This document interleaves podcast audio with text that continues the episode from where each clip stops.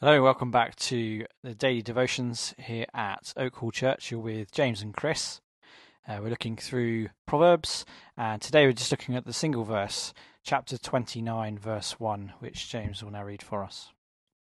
Whoever remains stiff necked after many rebukes will suddenly be destroyed without remedy. A stiff necked ox or horse, which would not bend its neck in the direction of the driver, would be useless and even dangerous, and might yet be destroyed. The metaphor is applied to those who are wise in their own eyes and who resist God's word and rule. Is there any hope for them? Romans 3, verse 28 tells us that because salvation is by faith and repentance, not our own good works and performance, in one sense, anyone at any time can turn to God.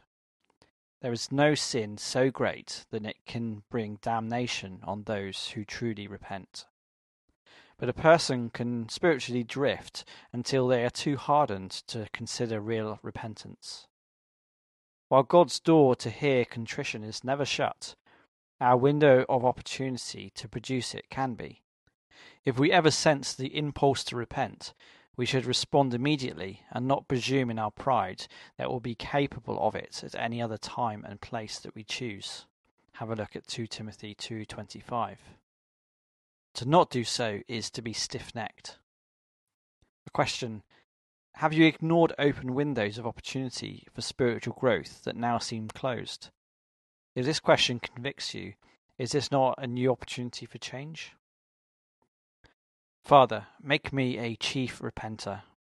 Let me be the first to admit my fault, and to repent quickly, without grudging, without excuses, without bitterness, knowing that repentance is a path through grief to greater joy. Amen. And what a phenomenal truth to be reminded of. Let us take that into our day, into our prayers, into our uh, time before the Lord, and may that challenge and change us. And thank you so much for joining us and hopefully you can tune in again tomorrow for more of the Proverbs.